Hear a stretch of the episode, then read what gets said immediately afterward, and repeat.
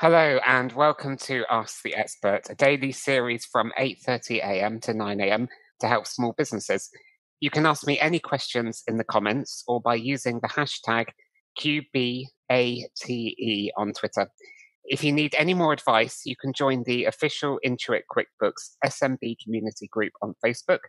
Accountants and business experts are on hand 24 7. QuickBooks also have a dedicated information site to help you coming out of lockdown. Just go to the QuickBooks website, scroll down a little bit, and click on the big Learn More button under the header Support for You and Your Business during COVID 19. Hello, and I'm Toby Mildon, and I'm a diversity and inclusion consultant, and I'm author of the best selling book, Inclusive Growth. Um, and um, some of my recent clients have been working with Sony looking at unconscious bias within decision making. I've also been working with HarperCollins Publishing on becoming a disability confident employer, and then also working with the online retailer, AO, helping them develop uh, an inclusive growth strategy. So I first got involved in diversity and inclusion when I was working for the BBC. When I came out of university, I worked in, I had a career working in technology. I was an IT consultant for Accenture I worked in healthcare technology, and then I worked for many years as a technical project manager at the BBC. And I was working in our technology department, and I was reporting into our chief operating officer. And he was really concerned at the time that um, the, the, the technology department of the BBC was uh, very male dominated. So I worked with him to create our gender balance action plan. And um, that's when I first started getting involved in diversity and inclusion.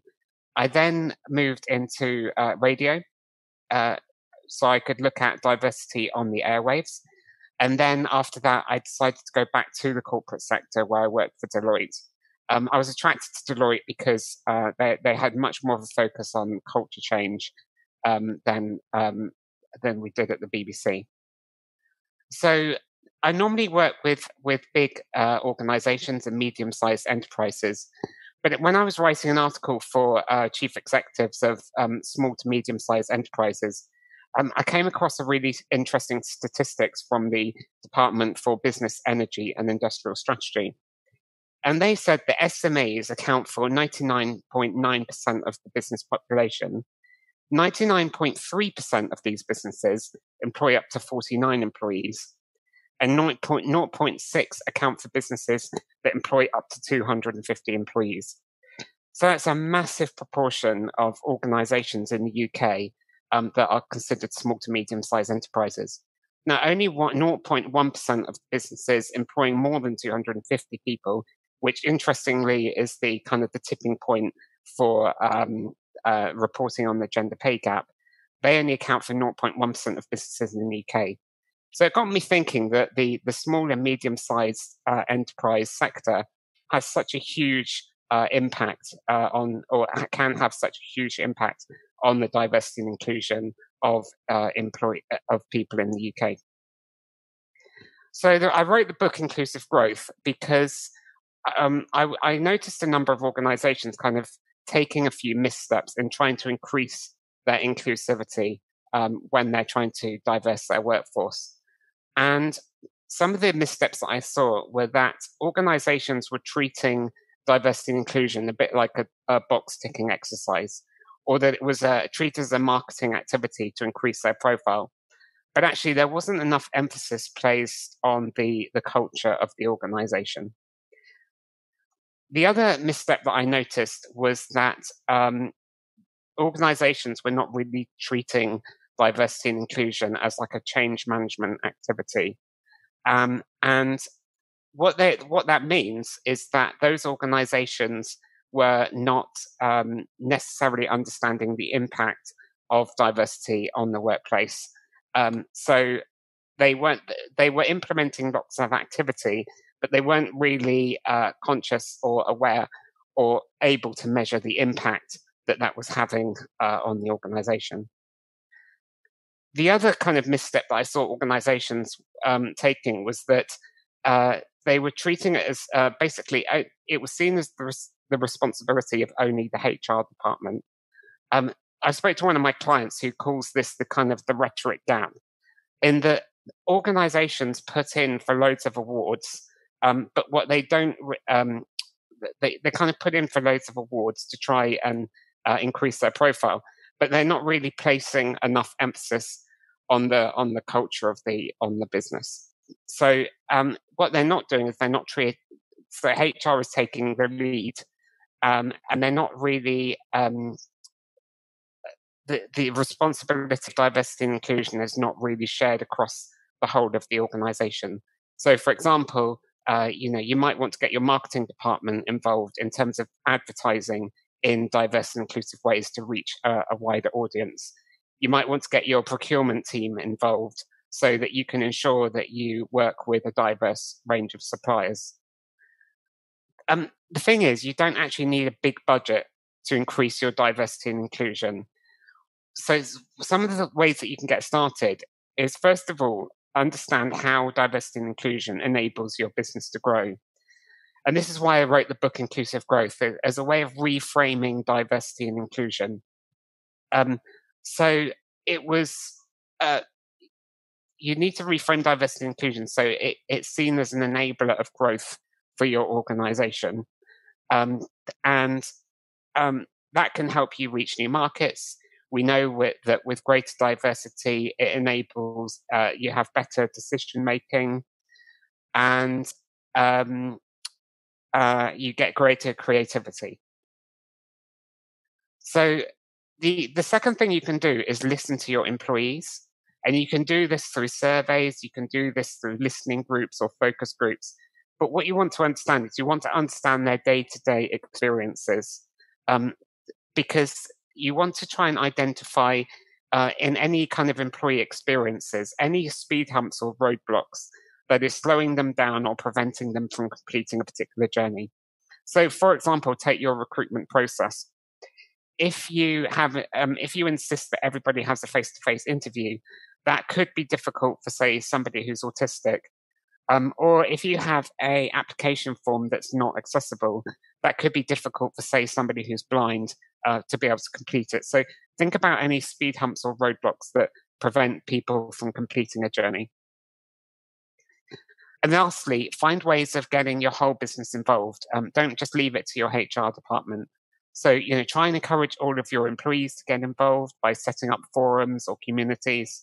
But as I said earlier, try to get all of the key departments involved so that it just doesn't uh, uh, rest on the shoulders of the HR department. So we've got some questions um, coming through now. Um, so the first question um, we've got is from Pratiksha uh, on Twitter, a direct message on Twitter. Um, they say, "Hi, Toby. Um, hey, ha- happy to good to see you. Happy to see you as part of the Ask the Expert. We own a software company. We're a growing team with 30 employees, where we always try and look for the right person for the role, but we often see a certain type of person that applies. Are there any ways of attracting talent from all the backgrounds and lifestyles?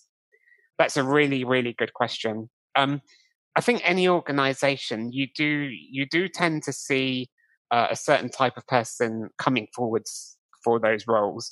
Um, it could be down to the you know your your employer brand that you're you're putting out into the marketplace to um, that that kind of is attractive to certain certain types of people. Um, one of the best ways of doing it is is really looking at the kind of the way that you do outreach or try and increase your amount of outreach that you do. so I'll give you an example. When I was at the BBC in the technology department, um, we were looking at our, our data of people going through the recruitment process. And what we found is that we, when we broke the recruitment process down into different stages, um, we didn't see a lot of bias happening within the recruitment process itself but we just didn't see enough women coming forwards for the, the technology roles at the BBC. So, like software engineers or um, um, developers and that kind of thing. So, what we um, what we did is we did a lot of outreach. So we create we, we ran a series of events called um, well it we we were called they were called Women in Technology conferences. So they were either half day conferences or or they were only a couple of hours long. So we used to alternate them. And that was our way of attracting talent. So we would run it during these conferences, we would run lots of masterclasses. We used to do a kind of, um, we called it the marketplace, but where we had hiring managers meeting with potential candidates, um, just explaining the roles, the work that they do in their team. Um, and it was a way of matching up candidates with those managers. And when we identified um, really good people, we would then put them forward to the recruitment process. Um, and then they would have to go through the usual recruitment process and all the interview stages and things like that. So that's one way of doing it is to re- really increase your your outreach. The other way, the other the other thing um, that you might just want to be mindful of is the language that you're using in your job applications or your your job adverts. So we do we know that there's very gendered uh, language which, which can attract or detract people with masculine or feminine traits. So if you use masculine language, like you know you're a go-getter, um, you know you, are looking for uh, uh, Jira gurus and that kind of thing, we know that that's very masculine language, and that can turn off some people. So there's a really good app called Textio, which is T E X T dot I O, and you paste your job ad or your your um, yeah you paste your job ad and your job description and it will start to identify that that masculine and, and feminine language. It will also pick up on other things like are you using too many buzzwords? Um, is the job ad too long so people don't really get to the bottom to click on the apply now button? It's a really good tool and i believe that they do a, a free 30 day trial for you to test it out. So thanks for your question um, so got another question from Renata on Twitter. So uh, the question is, uh, morning, Toby. If we have a member of staff within our company that we feel is not behaving inclusively, perhaps unintentionally, how do you feel is the best way to go about talking to that employee to change their ways? Yeah, that's a really, really good question.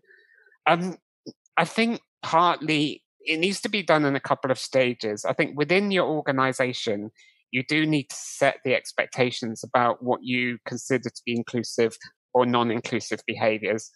Again, you can do that in a number of ways. Um, you, know, you can, you, for example, you could create a, uh, a leadership charter.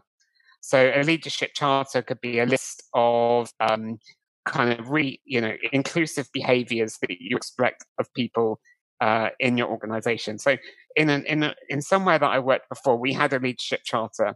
Now we considered a leader to be somebody who might be quite new to the firm, who uh, maybe was responsible for leading a couple of people on the team, and they were quite junior in the team, or perhaps they were a senior manager in the organization responsible for two or three thousand people. So both were considered leaders. But we came up with a very simple set of inclusive leadership behaviors. Now, what, what the good thing about having that written down is that you can then get, have a quite an honest and frank conversation with that individual to say, look, you know, as an organization, we've agreed these inclusive leadership behavior traits. Um, we've noticed that, you know, you're not really living up to these inclusive leadership traits. Um, you know, can we, can we please explore that? It might be that they're just not aware and that they might actually be quite embarrassed by that and they, and they change their ways. If they don't, then you might have to kind of take more formal action or get your HR people involved to, to help you out. But having a leadership charter is really useful, and you can start to bake that into things like if you do your if you do annual reviews with people, for example, you can get um, you can do 360 degree feedback where you get people within a team. This is really good for managers. You can get um, team members assessing their manager against those inclusive leadership um, traits or qualities. Um, so, got another question here from um, Liz from Instagram. So, um, Liz says, Hi, Toby. What are your thoughts around the gender pay gap?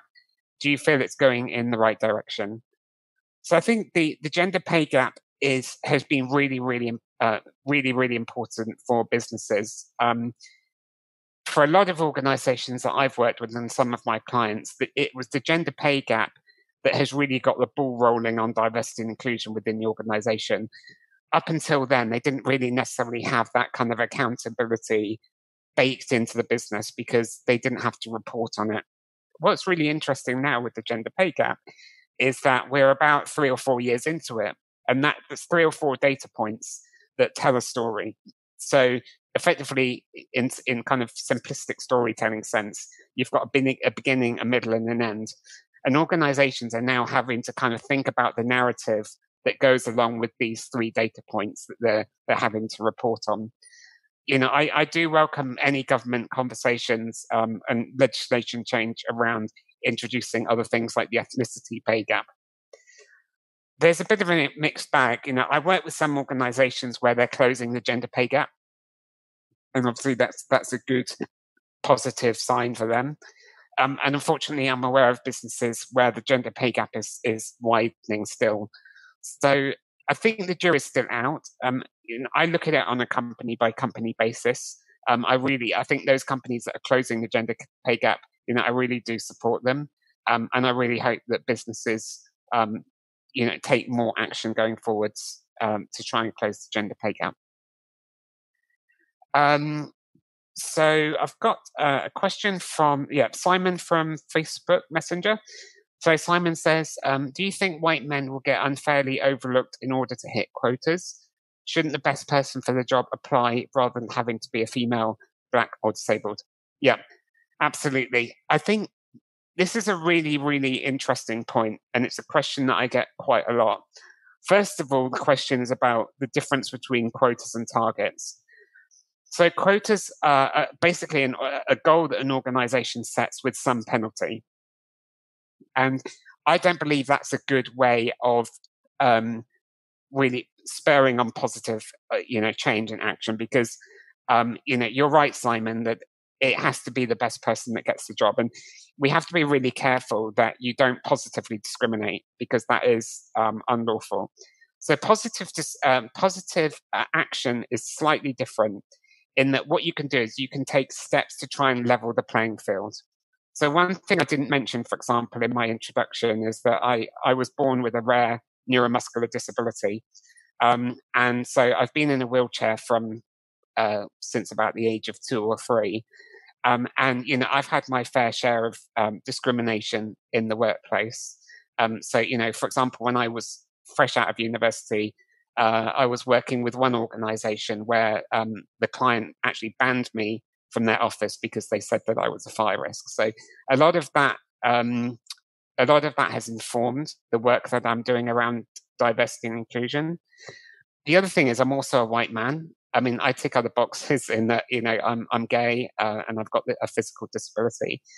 Um, but you're right. The right person should be getting the job, and I think it's it can be quite dangerous territory because I wrote an article actually recently for a, for a publication um, saying that actually diversity includes everybody, and that includes white straight men, um, because there is this fear that um, you know some you could be overtaken um, through positive action, um, and when I when I do introductions to diversity inclusion workshops for my clients, um, one of the things I say is diversity includes everybody, and actually we should be fo- we should be focusing on inclusion rather than diversity because diversity is a given.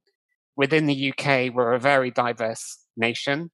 Um, the the talent pools that you can draw on are, are very diverse. So diversity is there; it's a given. However, inclusion is a choice, whether we choose to include or exclude um, certain individuals. So I, I, I think it's important that organizations set targets because without setting uh, kind of objectives or goals, you don't know whether you're making any progress or not. You don't know if you're going north or south. Um, and interestingly, I read an article this morning that said, you know, targets without a date is just a conversation. So make sure you set a date with alongside your goals or your targets. Um, but you're right; it's always the best person that, that should get the job. Um, so I've got a question here from uh, Chris from Facebook Messenger. So, how can small businesses improve diversity inclusion and open the minds up to employees who may have never heard, uh, never had diversity or, or, inclusion training? So, I think with small businesses, it's really important because often with the small businesses, um, the kind of you, you you've got a you know you're you're you're a close knit team, um, and you uh, you know you might have a very um, charismatic leader or chief executive or founder of that organization. And i do really think that it's the responsibility of that chief executive or the founder of that small business to really fly the flag for diversity and inclusion. So one thing that they can do is that the, the founder or the chief exec of that small business first of all needs to understand why it's important to their business um, now, the way that I've positioned this is that it's all about inclusive growth. Um, and the book that I wrote goes into that in a lot more detail. But it's a re- it's a way of reframing diversity inclusion that it's not just the right thing to do or a box ticking exercise or a way of increasing your kind of marketing profile or your PR profile. That actually it's really important to the growth of your business. It helps you reach new customers. It helps you increase empathy with those customers who are quite naturally um, most businesses have a diverse customer base. Um, and um, so, first of all, the chief exec needs to get very clear on why diversity inclusion is important to the growth of the business. And if if you're if if you're interested in kind of data and statistics, it's worth reading the McKinsey reports. So they've now created three reports which are quite famous, uh, which is proving the business case for diversity. Um, and they've just released a brand new report last month, which is worth a reading. And what they've said is, again, they've shown that diverse businesses outperform more homogenous businesses. So, in terms of profitability and market share and things like that. So, once the chief exec or the founder is clear on why diversity and inclusion is important to the business, they can then inspire and engage the rest of the workforce to try and get them uh, on the same page. Um, you can do training, things like that. But I think actually what really, really goes a long way in any business, whether you're a huge organization employing hundreds of thousands of people, or whether you're a small business employing 10 people, um, I think what's really important is that the chief executive is very clear on why diversity and inclusion is important for the business. Um, so I got a question here from, so I'm just scrolling down the list. I've um, got a question here from Balaj from uh, on Twitter. Um, so it says, do you think things get too focused on one area depending on what is culturally hot? Not enough women was a hot topic for a long time. Now Black Lives Matter is hot. I feel like Indian men like me who were born here can't speak up and are left by the side. What's your view on this? Yeah. Yeah, thank you for your question. This is a really, really good point, actually. Um, so I think what, one of the things that I talked about or talk about a lot with my clients is how diversity inclusion is often kind of siloed or compartmentalized. So organizations say, okay, you know, we're really pro diversity inclusion and our focus this year is on women in leadership, you know, let alone women in anywhere across the organization. Um, and then I am seeing, you know, things like because of the, the George Floyd um, case over in the States, you know, there's a lot more emphasis around Black Lives Matter movement and things like that. So it's very siloed and it's very compartmentalized. And, and in, I suppose in the, in the trade, we call in, we, we refer to intersectionality. Now, intersectionality is about understanding all of the different characteristics that we make up. So, for example, you know, I'm disabled, male, and gay. You know, I can't just tick one box. But unfortunately, organizations do treat diversity and inclusion in a very kind of siloed way. So, okay, we're going to do women this year. Um, we're going to think about ethnicity next year. Then we're going to do LGBT. Then it's mindfulness, and we may eventually get around to to disability. Um, and actually, there's a really really funny film on YouTube with the hashtag. If you just search the hashtag diverse-ish, um, there's a really funny film that kind of emphasizes emphasizes this point, uh, which is created by the Valuable 500 campaign, which is a way to try and get businesses to take disability more seriously, for example.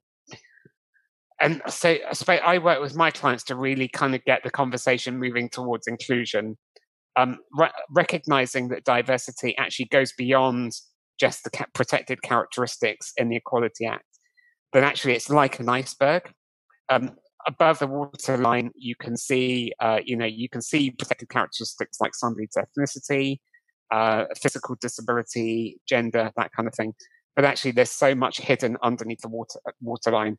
It could be somebody's LGBT status that you can't necessarily see, but it could be whether somebody's introverted or extroverted. Uh, it could be what kind of educational background they had. could could be what kind of family background they've got, um, whether they're born outside the UK, within the UK. So all of these um, characteristics make up our unique um, uh, distinctiveness and diversity. So, in short, in answer to your question, in short, we need to be shifting the conversation towards uh, more towards inclusion than um, uh, uh, than say on diversity. Um, so, I've got a question here from Jen on Instagram. So Jen says, Hi Toby, as a business, we look for a candidate with the right technical background and experience. Gender sexuality or race isn't considered as we just want the right person for the job whoever that may be. Do you think that this is fair? How do you think we can better diverse our recruitment process? Okay. So we, we're coming up to like the last four minutes, and I think this is a really, really good um, sort of one question. Um, you're right, Jen. You know, you when when you particularly when in technical jobs, I think it's quite. I'll share a story with you working in, in technical roles at the BBC. It's one thing you know, you're right that you know somebody's gender, sexuality, or race shouldn't be considered as part of you know the role because um, you know you should be picking people that are uh, you know technically able to to do the job above any sort of protected characteristic. One of the best ways of doing it is kind of setting technical challenges. So when I was at the BBC, I actually piloted some software where we invited anybody and everybody who was interested in uh, working for us in a technical role to take a challenge before this is before we even received their CV.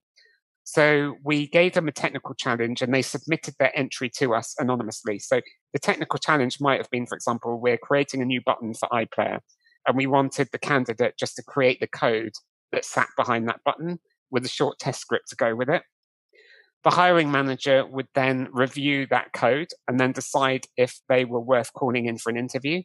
At that point, we would then release the CV to the hiring manager. What we saw is a significant increase in people from an ethnic minority background getting through to interview and women getting through to an interview as well. Because we turned the recruitment process on its head, really. We looked at, um, you know, we got people to demonstrate that they had the skill to do the job before we started to delve into their backgrounds and it had a significant impact. So i would say you know some organizations do technical challenges at the end of the recruitment process. I would say i would say um, you know do it you know do it up front at the beginning of the of the process. Thank you ever so much for uh, tuning in to um, today's live session. Um, if you've got any questions please do get in touch with quickbooks support team on facebook or myself on either LinkedIn, or you can get in contact with me through my website, which is www.mildon.co.uk. Coming up on Ask the Expert tomorrow is Aaron Patrick. He's head of accounts at Bofix and a UK Intuit QuickBooks certified trainer. Aaron is also a director of Apple Core Group, a small family empire which ensures that he practices what he preaches to all his clients. Tune in tomorrow and ask Aaron for your burning questions. A reminder that if you need any more advice, join the official Intuit QuickBooks SMB community group on Facebook. Accountants and business experts are on hand 24 7. Thank you and take care.